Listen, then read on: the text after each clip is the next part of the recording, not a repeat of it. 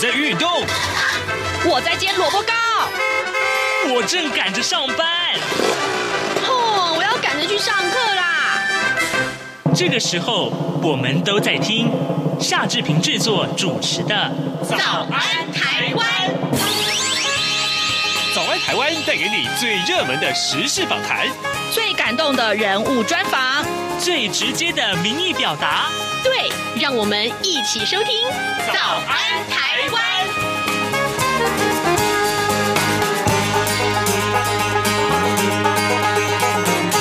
早安台湾，我是夏志平。今天是2023年2月1号，星期二，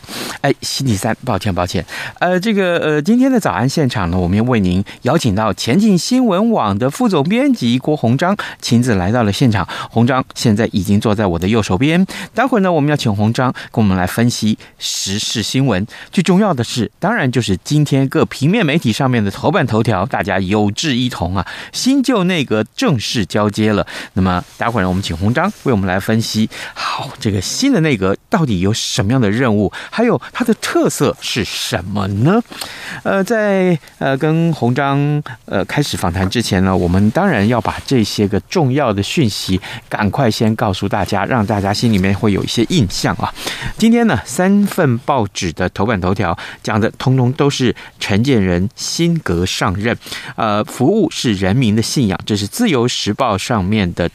标题。我们来看看内文啊。行政院长陈建仁昨天走马上任，陈建仁他强调呢，这是他人生最后一个政务人员公职，他将全力以赴，没有悬念。陈建仁并且勉励团队啊，人民公仆真正的权利就是服务。他并且引述了圣经当中的一句经文，他说：“你们中间谁要为首，就必须做众人的仆人。”那么他说，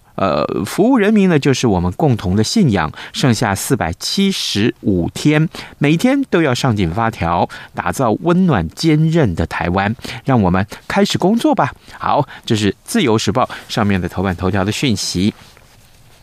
另外呢，《联合报》上面也差不多啊，就是它的标题也是陈建仁说阁揆呢是他最后的政务公职。那么他另外也这个提到，就是说这个有关于发现金这件事情，就是在过年前大家都想说，哦，到底什么时候要发6000块钱的现金呢？最快要到4月份，这是今天《联合报》告诉大家这样的一个讯息。另外，《中国时报》上面则是提到了，好，这个陈建仁在这个戒掉争议中接任阁揆啊。我们来看一看《中国时报》所说的这个内文啊，提到是说，除了陈建仁说他这是他的人生最后一个政务人员的公职之外，那么蔡英文总统以向中研院借调的方式啊，陈建仁留职停薪担任阁揆，那么这样的一个方式呢，其实是遭到了在野党的一些质疑。好，这个这是《中国时报》今天头版头条的内容。另外2份财经专业报纸上面提到，通通都是这个新台币的汇率啊，那热钱疯狗浪，用这样的形容词，台币闪见29字头。工商时报上面提到的是中钢啊，这个 U 型复苏啊 ，U 型复苏，这是一个中钢的这个钢品市场。好，今天以上就是今天各平面媒体上面头版头条讯息。现在时间早晨7点04分11秒了，我们先进一段广告，广告过后马上开始跟鸿章的访谈。早安，台湾，你正吃着什么样的早餐？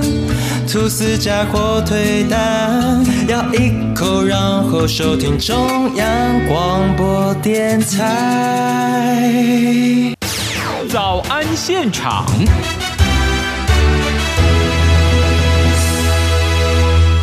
这里是中央广播电台台湾之音，您所收听的节目是早安台湾，我是夏志平。好，此刻时间早晨7点04分56秒，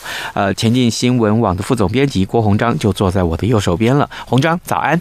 早安，志平，各位听众早。是，当然这两天开年之后最重要的事情，甚至于我必须这样说，在过年期间，我们这些新闻同业媒体们媒体同业们其实也是不得这个年假的安静，因为内阁改组的这个消息每天就释放一点点出来。好，果然开年之后呢，一切都底定了啊。是，新旧内阁已经正式交接。那么首先除了刚刚我在节目一开头跟大家所详述的这个陈建仁他的就任阁揆之后的谈话之外，当然我们也看一看这次内阁他说一个特色就是温暖坚毅，还有呢就是他又用四大原则来改组稳健衔接政务，还有扩大世代的这个参与，增加女性的阁员，以及延揽地方人才。就内阁的这个人事安排，洪专，我想请教你有哪些个特色？现在来看就是以行政院他自己在应该说内定当时才差一天，内定的这个新闻发言人这个陈宗彦，他在记者会上特别讲的，就是说用四个这个 label 来讲。那当然来稳健这个衔接，当然很清楚，因为其实真正的新的阁员只有6位。那所谓的扩大世代参与，其实也就是说，他把这个进入包括政务次长的年龄也降低了。当然部长的部分年龄还是比较大一点。是，那次长的部分可以看得到，梁文杰台北市的之前连任几届的市议员梁文杰，因为他对两岸比较熟人，所以他也进入了这个陆委会的政务副主委的这个职位。那因为他才1971年出生，还比我小一点，那现在才51岁，所以也算是一个世代的这个参与。是，那当然还有其他人。再来女性阁员的部分就是增加了4位，所以总共现在变成7位，包括像原能会的主委张静文，那还有其他的像海委会的首任的女性的主任委员这个管碧玲，对，田立伟，那这些部分都是这样的特色。那当然最后一个还有一个延揽地方人才。那李俊毅嘉义出身的这位立法委员，他进入了这个接掌，所以政务次长他其实也是一个很重要的一个职位是。那这样来看好了，也就是说其实并没有要大改组，应该是这么说，因为毕竟对于很多这个尤其首长来讲，你可以看到最重要的就是3个跟国安相关的首长，国防、外交跟两岸，是首长没有动，顶多是政务次长，像国防部的次长都跟副部长没有动。外交部虽然有李纯的这位政务次长的加入，但是他也是因为过去也一直在跟政府一直在经贸自由化还有经贸谈判上面的合作。是，事实上他虽然在这个算是研究机构，但是这个研究机构他的应该说半官方色彩蛮浓的，所以他等于是政府的一个很重要的智库，在做政策的研究跟解析，甚至往往很多的重要的政策的说明是由他先来说明，包括当年的 ECFA， 是，甚至当年在 ECFA 有正反两面嘛，因为大家都有各种不同看法当时还有这个站在反对 ECFA 方面的人，他们希望来跟李纯辩论，因为当时李纯站在的是一个区域整合、经贸整合的一个角度来看，是认为说台湾需要有一个跟中国大陆之间的经贸安排，所以李纯当时的立论是认为需要这个东西，但是他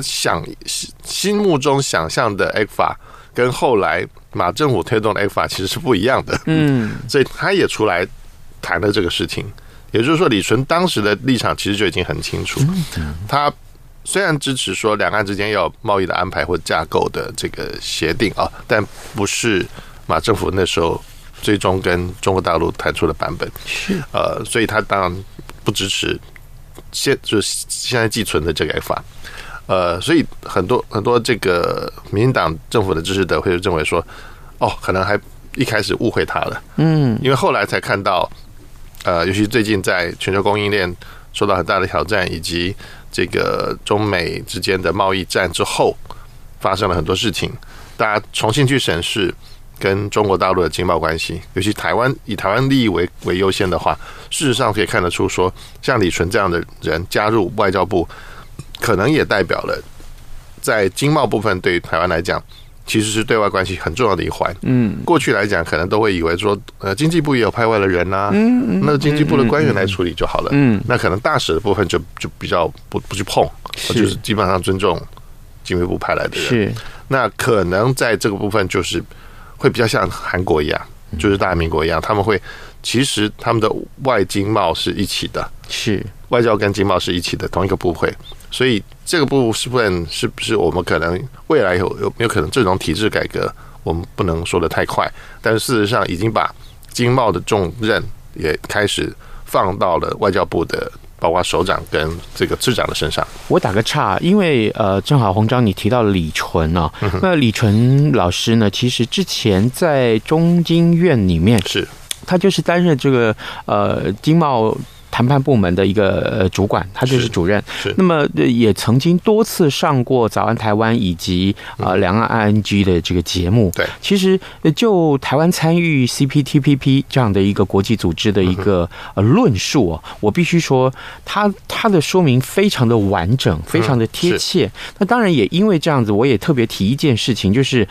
在一般现在 Podcast 很盛行，对，那之前的这些有一些谈podcast 里面有一些要谈这个国际经贸议题，但其实原来不是谈得很好，后来还是搬出了李纯当这个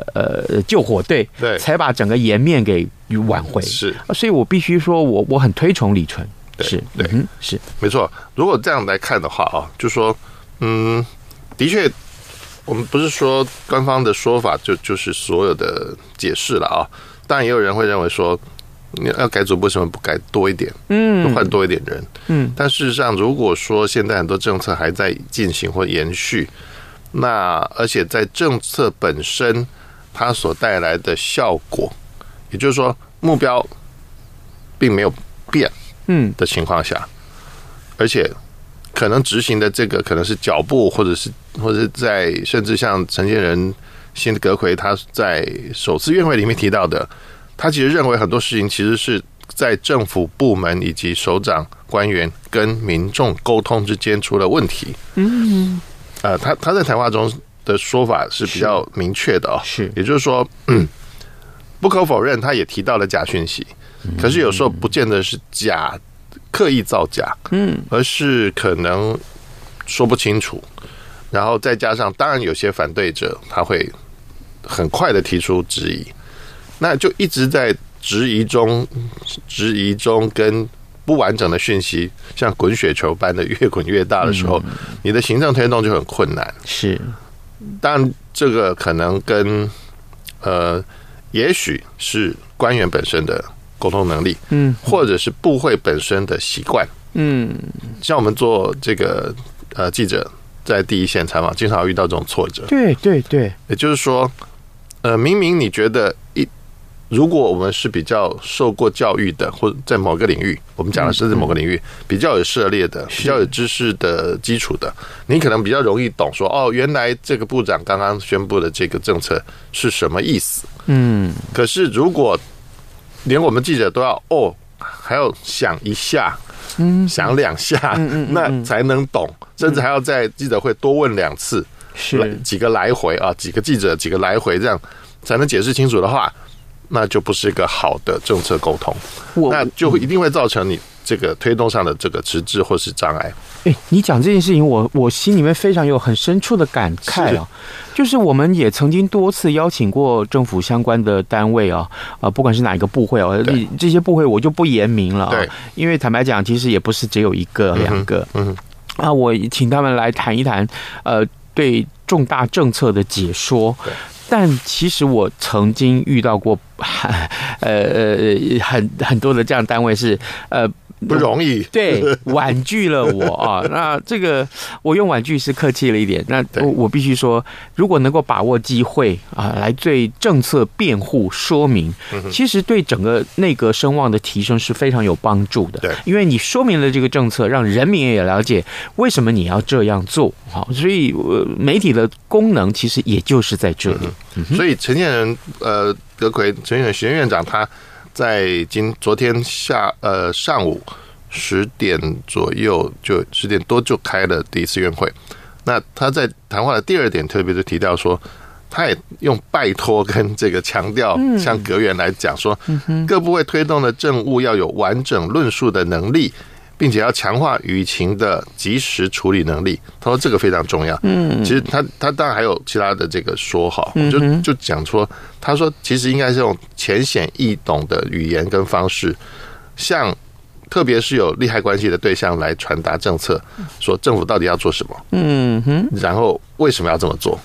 然后希望达到什么目标，就要一整套完整的论述，而不是说有时候只是告诉你说我要干嘛。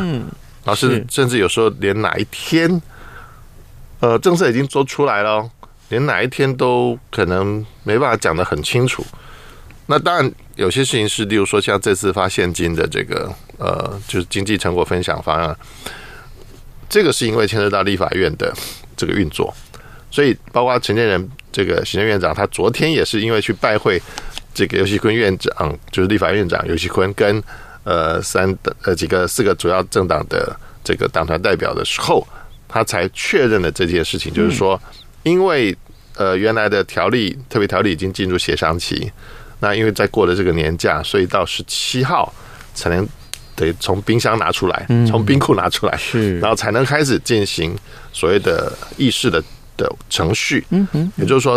不再协商，是那议事程序才开始真正审查。那也就是说，原本在前2天，行政院以及准行政院的这个幕僚，他们希望的说，放出的消息说，希望4月之前能够先发放，对，这个可能也要落空。好，所以这些东西就跟我们刚刚讲的一样，就是说，你可能在推动一个事情的时候，当然能不能讲清楚是重点，但是你要做什么，更是要先讲清楚。那什么时候能够做到？是，我觉得现在就跟这个陈建仁这个院长他在院会里面讲话的第一点，也就特别讲了，说因为2024再往前推，2024是大选，2023就是现在这一年，是这一年，他就是说是非常极具挑战性的一年。其实大家都知道为什么，因为全世界都看坏，全世界研究机构都看坏今年的这个经济展望。那也就是说，经济不会好，那甚至在像美国升息升到一个阶段了，它会不会再升息，完全牵动全世界的整个金融跟这个甚至投资的这个秩序。我们也先不要讲秩序这么好了，这么严重好了，就是说期望好了。因为可能会认为说，很多人认为说，那如果不降息，是不是我很多事情是一直被垫高的，对不对？那通膨也是，所以对那个来讲，可能他们认为，其实接下来的，就像在前天特别提到的说，因为的确在这个林右昌先生他内政部的部长，他在就职前的几小时写的这个脸书特别讲到，因为对民众来讲是相对剥夺感。你公布了越多亮丽的数字，真正落实或者说分配到一般市民、一般老百姓、民众身上的，是不是有那么多？而且当他看到别人分到的比较多，我分到的比较少，我甚至没有分到，作何感想？是，而且这些东西还不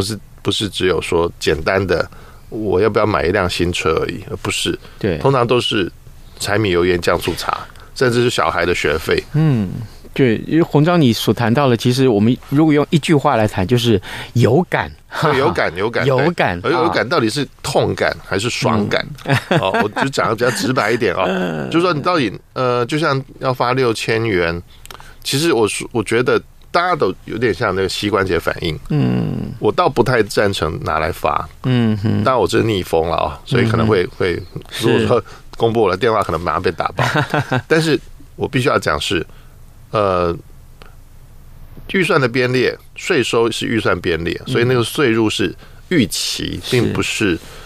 所谓那么简单的说啊、哦，我就少收一点就可以，其实不是，因为那是固定的税率，嗯、因为我们不可能完全采用机动的，因为太复杂，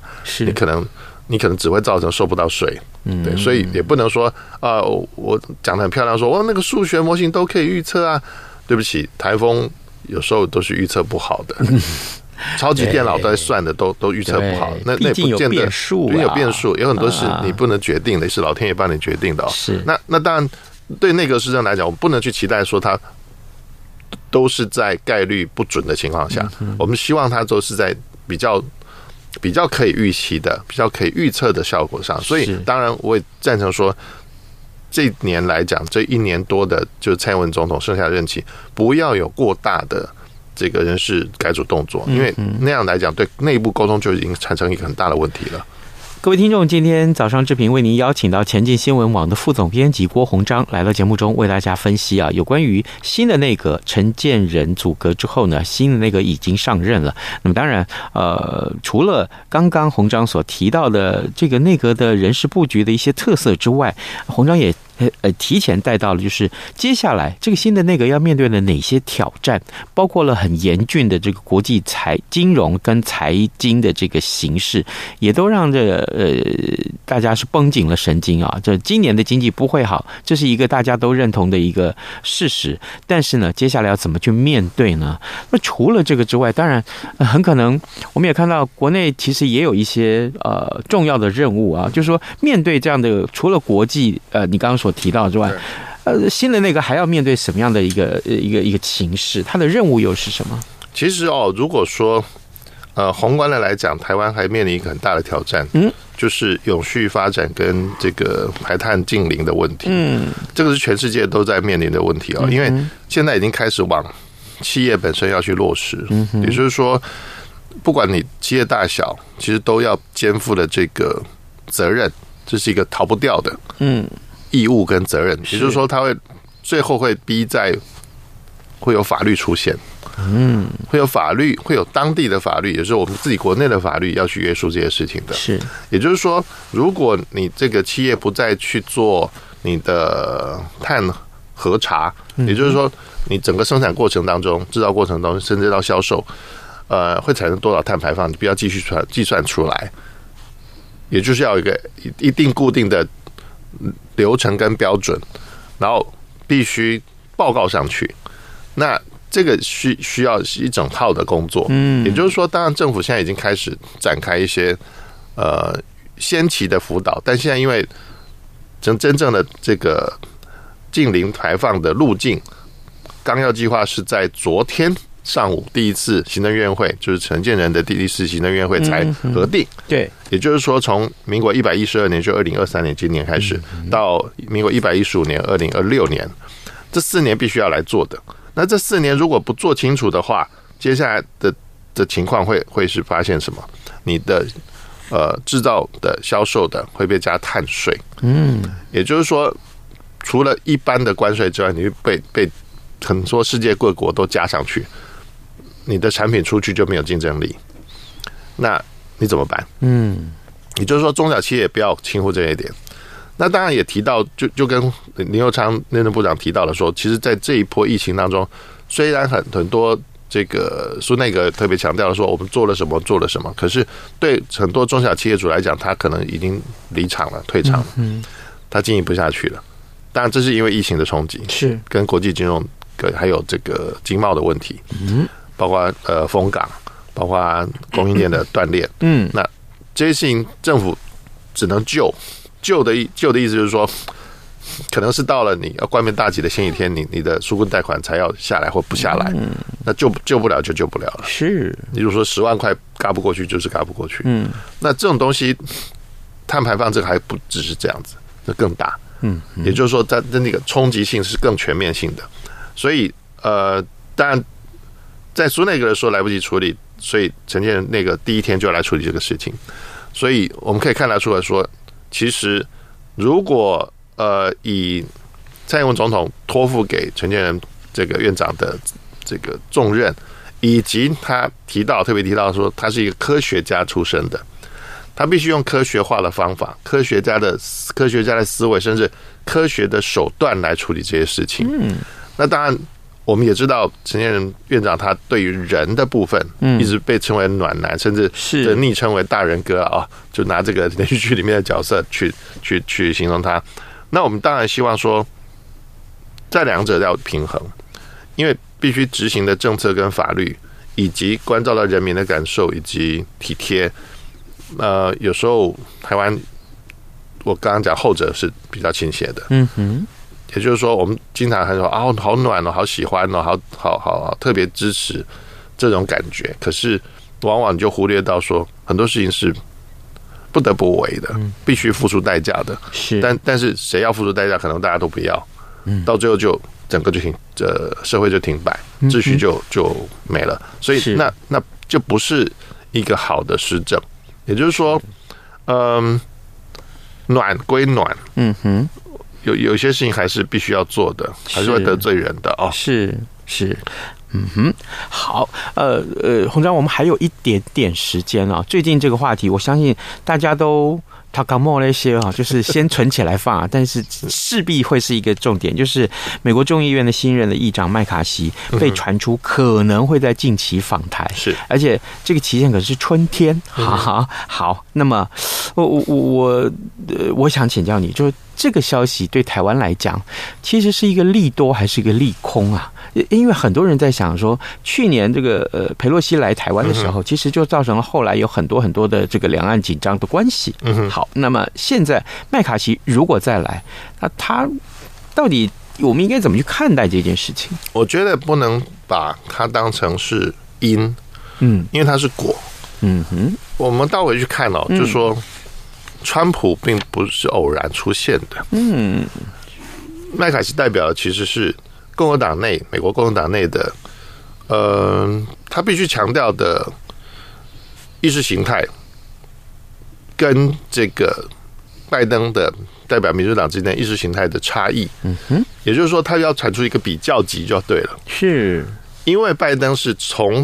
以前他自己从政到现在，他自己都没有这么反共过，对，没这么跟中方这么对抗过，对，从来没有。他以前还是这个超级友中派哦，对，现在呢，他都不友中了，他都是在抗中，只是他没有把它讲出来说我要把你这个丢到历史的灰烬里面去而已，这是雷根的名言哦，是。他还没有做到那一点而已，但是他也快了。如果接下来这个大选可能会是个割喉战哦，因为就算不是川普出来，其他共和党的人要出现怎么办呢？对，你觉得他们要怎么说呢？如果中国并不改变他们自己的政策，这种对外扩张，然后压迫这个邻居啊，包括压迫我们中华民国台湾好了，就最喜欢压迫我们。那我们为什么要让步？那我们的盟友为什么要让步呢？我们在让，我们是住到太平洋里面喂鲨鱼了，我们要让什么？不可以退让。我觉得如果各位的父兄是1949年带着你们过来的，就来到这边才生你们的，你们会怎么想？当初他们就要逃离共产党的集权统治的啊，为什么我们要让呢？为什么要接受呢？我们当然不接受啊。所以美国人愿意支持你民主自由的继续发展，维持你的生活方式，我觉得不要说感不感谢，至少人家是在现实上利益他已经搞清楚了，说他也不能再让了，他再让他自己都倒大霉，是。也就是说，我们跟美国的关系当然是盟友的关系，只是在法律上必须是准盟邦，而不是完全100%的盟邦。是。那不管盟不盟邦，不管它的成分有多少，他做到的很多事情是已经有些事情真的是，他不太好意思说，没跟中国断交之前，为什么可以做这些事情？好，了解。各位听众，今天我们邀请到前进新闻网副总编辑郭洪章来到节目中。当然，最后我们所讨论的这个话题啊，美中台三方的关系，其实我们光用这样短短几分钟没有办法为大家理出一个轮廓来。那我们希望以后还有时间，我们多跟洪章一块来讨论啊。今天也非常谢谢各位听众您的收听，祝您还没有15之前啊，这个都算过年嘛，啊，对，来还是祝大家新年快乐啊！好，谢谢大家收听，明天再会喽。反正过了12点，好多一样被丢弃。